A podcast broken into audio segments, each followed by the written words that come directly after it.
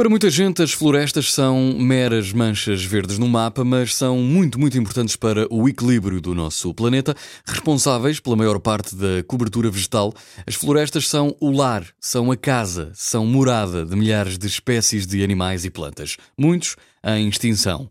Não sei se é aventureira ou aventureira ao ponto de passar uma noite num destes lugares, conhecer de perto, percorrer os seus caminhos, os seus trilhos, nadar ou explorar a vastidão da natureza, mas fica aqui com uma lista das maiores florestas do mundo. Como é óbvio, a floresta amazónica, na América Latina, há também a floresta de taiga, no hemisfério norte, floresta do Congo, na África Central, Daintree Rainforest, na Austrália, selva valdiviana, no Chile, florestas nubladas da Cordilheira dos Andes, no Equador, reserva florestal nublada de Monte Verde, na Costa Rica, também Sundarbans na Ásia, Parque Nacional do Kinabalu, na Malásia, e Reserva Florestal Sinharaja, no Sri Lanka. Seja sozinho ou acompanhado, no luxo ou conforto, são as maiores florestas do mundo. E muitas delas até são fáceis de conhecer.